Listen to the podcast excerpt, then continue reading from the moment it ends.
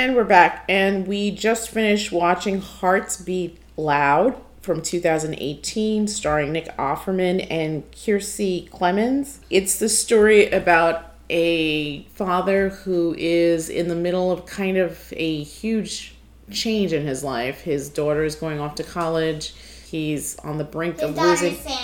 His daughter, Sam, is about to go to college on the other side of the country, and he's about to lose his business. Nick Offerman does a really, really stellar job of conveying this man who's kind of at a crossroads, but at the same time seems to take joy. That was one thing that was interesting. Spoilers for people that haven't seen it, his wife was killed in a cyclist, and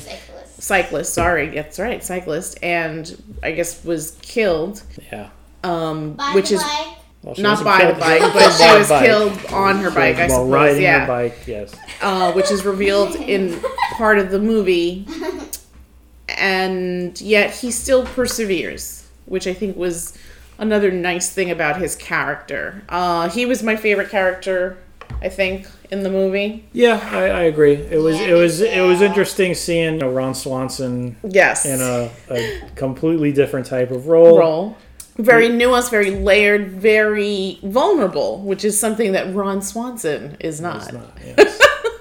And I think he did a great job. It was interesting seeing the problems that he had. When you think, I guess for me, I could sort of identify with it a little bit because at some point these girls are going to leave. Yes. And I would like to have something that we both love, to have that sort of thing together. And I could see how it would be immensely painful to basically have to let go of that.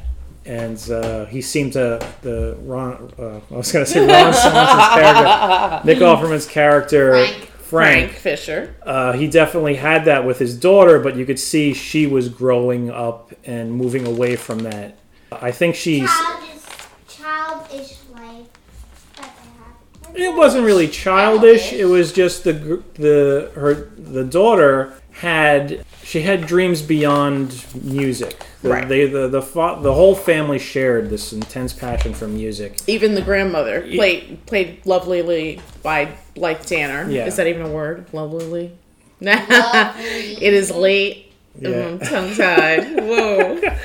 But they all shared this love of music, and he passed that on to his daughter.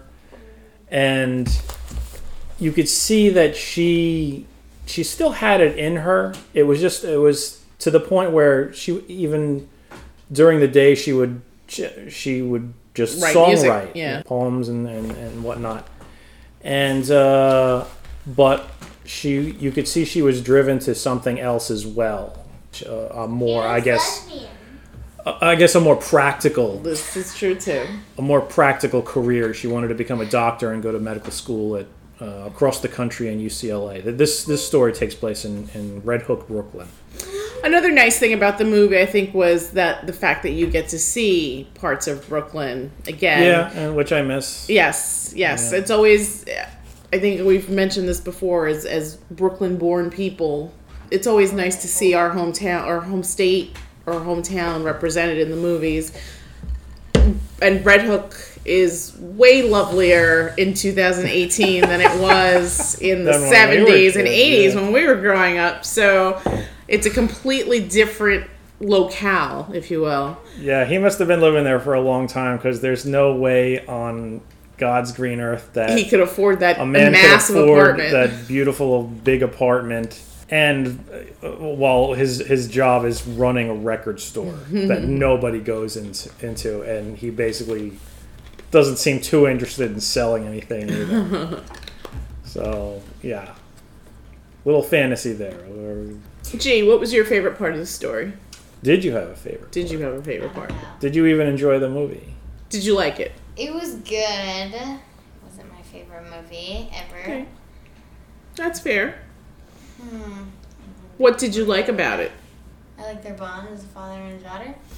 That was really well done, I think, in the story. Yeah. It was interesting because you see like just everyday strife and conflict, but also the underlying love that they had for each other. One of my favorite scenes in the movie was towards the end when she turns to him and says, "What if I don't go?"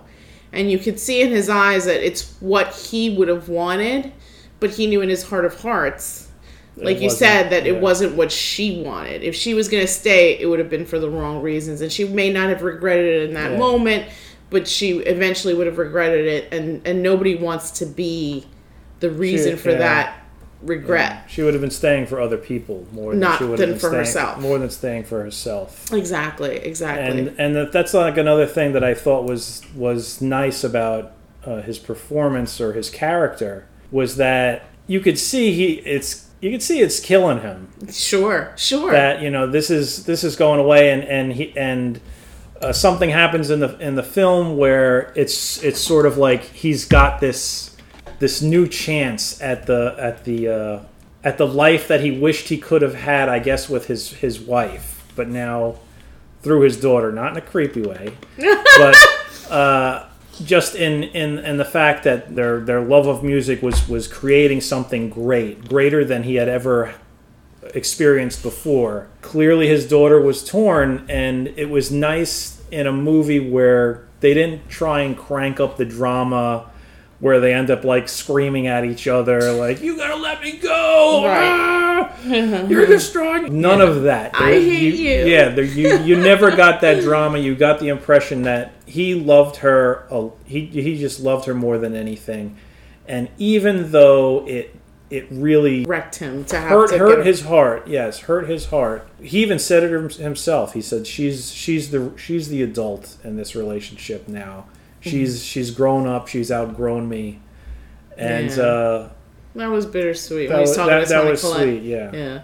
Yeah. Leslie, did you have a favorite part in this movie, Olive G? No. So did you enjoy it at all? You rolled around on the carpet a lot. I don't think you paid much attention. Yeah, classic Olive. I feel like this is with Lady Bird too. Well, you know what? It's funny that you mentioned that, because I think as I was watching it, this is kind of a slice of life movie. I actually wanted to do Tokyo Story with you guys as a slice of life because I saw it in film school, and it is one of my favorite movies.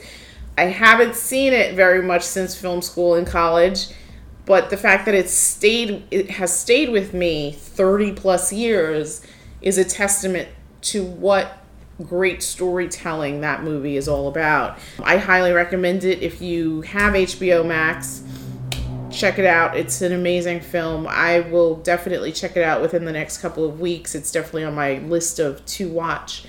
But getting back to this story, it's funny that you mentioned that, Olive, about Lady Bird, because we had seen it and I was very ambivalent about it. And again, I don't dislike Lady Bird. I think the thing that propels that movie to the top are the stellar performances by the actors. I found the script kind of weak. That's just me. But yeah, I feel like what really put that film over into a better number rating, for me at least, was the performances by the actors. And in this movie, you kind of have both. I mean, it's still not the greatest script ever written, but there's definitely more here. There's a more cohesive storyline going through, and there are similarities in the fact that the daughter wants to go away to school, right? And the parent isn't 100% on board with it. Whereas in Lady Bird, the mother was pretty dead set against it. She seemed to be actively sabotaging and campaigning for this not to happen. Whereas in this, Frank was definitely accepting of the fact that, yeah, this is going to happen. And right, I got to make it happen, to the point where he gives up his business, gives up on his I guess his second chance at a dream. Yeah. So this, I mean, it's funny because as we were watching it, I was thinking about it, and I was like, you know what? This to me is a better slice of life movie, and it didn't have any sensational dialogue or over the top instances of storytelling. I wouldn't really say it's a better slice of life movie. I just think it's a more entertaining slice of life movie. The problem I had... You don't think that... Okay. The problem I... Let me finish. The problem I had with Lady Bird was that it was a very true slice of life movie, and the fact that life isn't... Like I think I said in the review, life isn't full of witty banter and great punchlines and stuff like that. It's basically just a series of random events that happen one after the other, and Lady Bird pretty much conveyed that. The only through line was, I want to go away to school. I hate Sacramento. I want to go away to school. But outside of that, all the other little stories that were happening in it, they could have jettisoned some or added totally different ones. It really wouldn't have changed anything. Whereas in this, there was like an actual... I guess more blatant attempt at a cohesive story. Like, there wasn't anything going on in this movie that I felt, they could have just gotten rid of that whole part. I mean, each character played a part. They helped dig through the layers of these characters. They helped expose the layers of these characters. They did it in a way that propelled the story forward. Whereas in Lady Bird, it was more like, okay, this happened. Okay. Yeah. Moving on. This happened. Okay. Moving on. And that was it. Okay. I still feel like, as far as slice of life, I think this was done a little bit better. I mean, that's just my opinion. It's like not... I said, I feel it was more entertaining. It was more entertaining. But if you're going for accurate, then I think Lady Bird is a more accurate slice of life. Sure. Sure. Life is messy and it's whatever. Life is messy. It's very rarely coherent. Sure. Sure. Things don't generally have to propel the other things. There's no plot. Right. It's just this is what happens and deal with it. Right. Well, I think the other thing here was that it was very charming, I think, this movie. It was very, very charming. Even the secondary players, like you have a marquee actress like Blythe Danner, who's had a long film trajectory. She plays Nick Offerman, or Frank's mom, who has a little bit of a sticky finger issue going on with her. You know what? If there was one thing that could have been jettisoned that wouldn't have affected the story, it would have been that. Yeah. Yeah. She really... I mean, it didn't really add or take away from the story. Yeah. But it was nice that she also kind of... I liked the scene where her and Sam are talking, and she's talking about how she met her husband, who was Sam's grandfather, and how that, too, she would go to the clubs to sing. So here you got kind of like a tapestry of the Fisher family and how music has been a huge...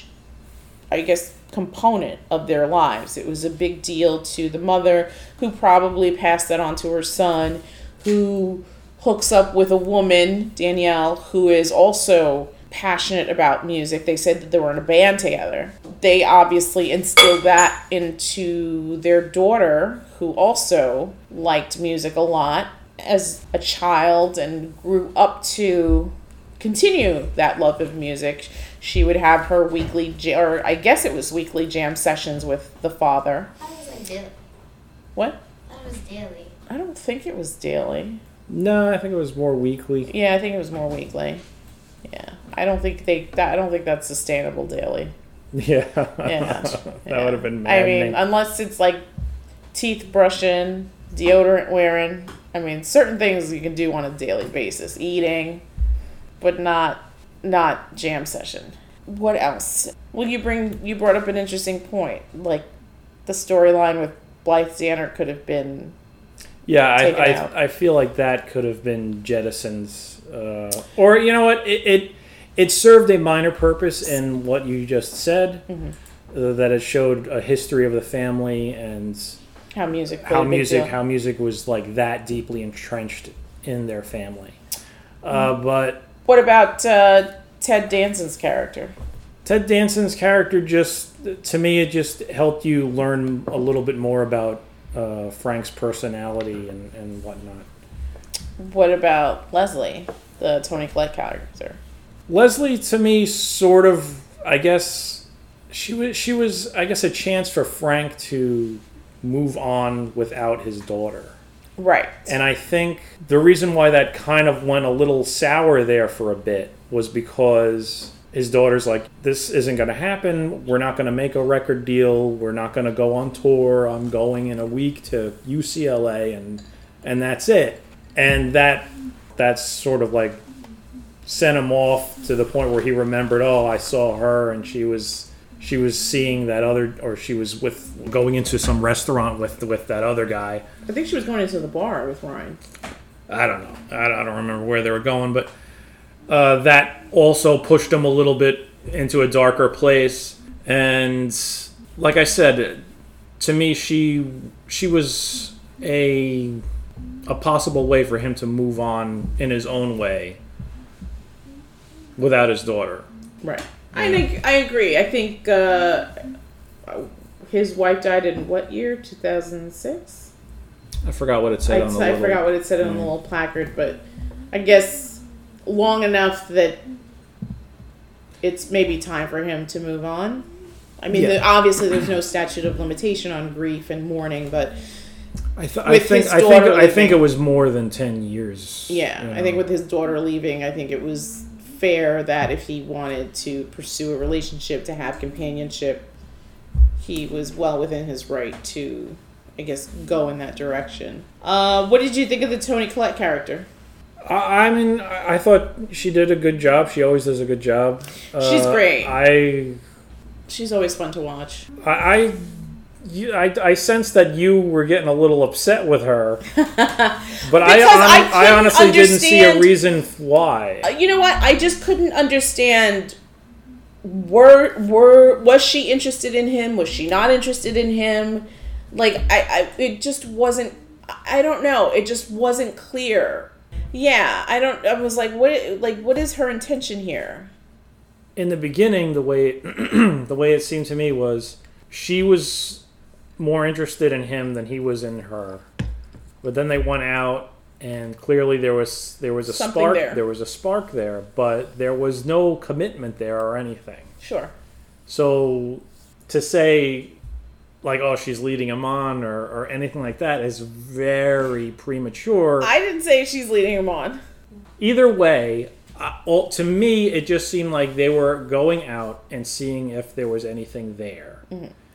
There was no commitment to anything there. It was just, that's just how it was. And then during the date, that other guy shows up and says hi. And that sort of like puts a damper on things. Right. The mood definitely changed. And then he sees her walk into a restaurant with I think it was the bar. The guy or the bar. I don't know where they bar, just restaurant, whatever. They didn't show the front of the place. They just showed a door opening and the two of them going in. I thought I saw the bar sign. And I think he was going for his afternoon drink, and then he noticed that she was going in there. Well, regardless of where they were going, there was no commitment there or anything like that. And to get upset with her about that or anything, that was... I wasn't upset with her. I was not clear about... I don't understand what's happening now. Because it seemed like in the beginning... She was very into him. She seemed very into him. They go out to hang out, which then it seems like it turns into a date. She kisses him. He doesn't kiss her.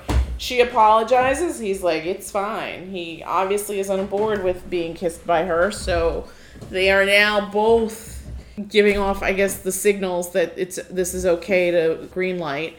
They're at the bar, they're continuing their date, mm-hmm. and then Ryan comes and pretty much changes that whole dynamic, mm-hmm. which was very weird to watch. And then I don't know. Like, you can't really tell, right? I mean, I don't know what the writer's intention was there. If there was an intention, maybe it was just platonic. There's that scene where he gets himself drunk and he comes to her door at apparently an ungodly hour, wakes her up. Yeah. And is not the nicest, not being a gentleman, demanding clarification on their relationship, which is very high school behavior. Yeah. But at that point, that was also the point where he had the blowout with his daughter. Right. So he realizes that basically his dream is it's over. Mm. A lot of bad stuff pushing him into a darker place. And then on top of that, after embarrassing himself like that, he's got to embarrass himself again to ask her for money. Bail money, yeah. For the mother. For the mother. So he's not really in the best spot at that point in the film. Sure. And she clearly does have affection for him, because she could have basically just been like, you know what, go to hell. True. You know? True. And she was and you know what, I think that also bothered him a lot. When she introduces him to Ryan as a Ryan friend guy, she says, "Oh, he's a friend," and then she says, "Oh, he's my tenant," and he has to say, "Yeah, she's my landlady." Yeah, which is just weird. Weird, yeah. Agreed. So, yeah, that kind of threw a big monkey wrench in what seemed to be a nice date. Yeah. Yeah, that slammed the brakes on that pretty hard. What else you got?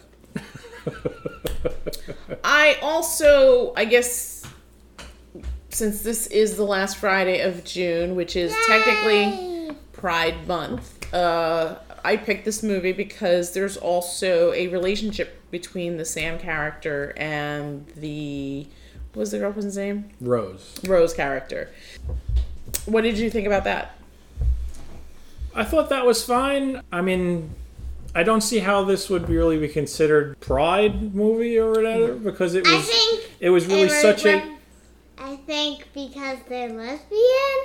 Yes, obviously, because they're lesbians, but still, it was such a minor aspect of the story. Sure, it didn't really have much of a bearing on the relationship with the father or the entire story. Like when you initially described this film to me, I thought that was going to be either a source of conflict or something. But no, he had zero problems with it. He knew about his daughter's orientation the entire time. He had no issues with it whatsoever, and he was super happy that she found somebody that cared for her. Right. And it wasn't really... I mean, it's not like about... It's not like overcoming adversity, prejudice or adversity or anything like that. No. But it's nice that there's kind of a nod there, because representation matters, and having stories told from that vantage point is important. I think when people see that, they feel validated. And I think that's important, especially in this day and age. And not only is it, she's in a same-sex relationship with someone, she's also a person of color. True. Yeah. So I think that added another... Because her mom was also a person of color. Right. Her mother was a woman of color. So I think that also... I was interested in that side of the story. It was interesting to see how she viewed the world, how she kind of fit into it, how all of that, plus I guess her personal history, kind of molds and shapes her to who she is. I think it's got to be interesting to grow up as a mixed race kid, I guess, because... Well, I mean, the stigma of that has died, sure. Immensely. I mean, it's not like when our parents were around and right, that, which was a huge deal. They'd say terrible things like, "Oh, never get involved with somebody of another race because you're dooming your child to be hated by both," or some terrible nonsense like that. Yeah, it's not like that anymore. Yeah well, I guess both the kids have gone. Both kids have jettisoned. But I think it's another movie that I'd like us to review is Guess Who's Coming to Dinner, because that's from the 60s, and that's also that relationship between a black man and a white woman, and back then it was a huge deal. So yeah. It was, I think, the other nice component about this story was that it had diversity in it. It had inclusion. All the characters were given love freely. There wasn't any conflict there. I think Nick Offerman's character, Frank, does a great job of just being a good, decent man and a good, decent father. Mm-hmm. I think it's hard. It's hard to raise girls. I mean, I'm not saying that it's not hard to raise boys, but I think it's hard to raise girls, especially when you're a widow, especially when you may have issues of race and sexual orientation to have to grapple with as well. Yeah, so, I mean, there's a lot of. I mean, it's scary enough raising a child, right? And but then when you have father, all these other things going on, when you think about raising a daughter, you're automatically thinking of the world's full of nasty people, and then on top of that, now you're adding race into it.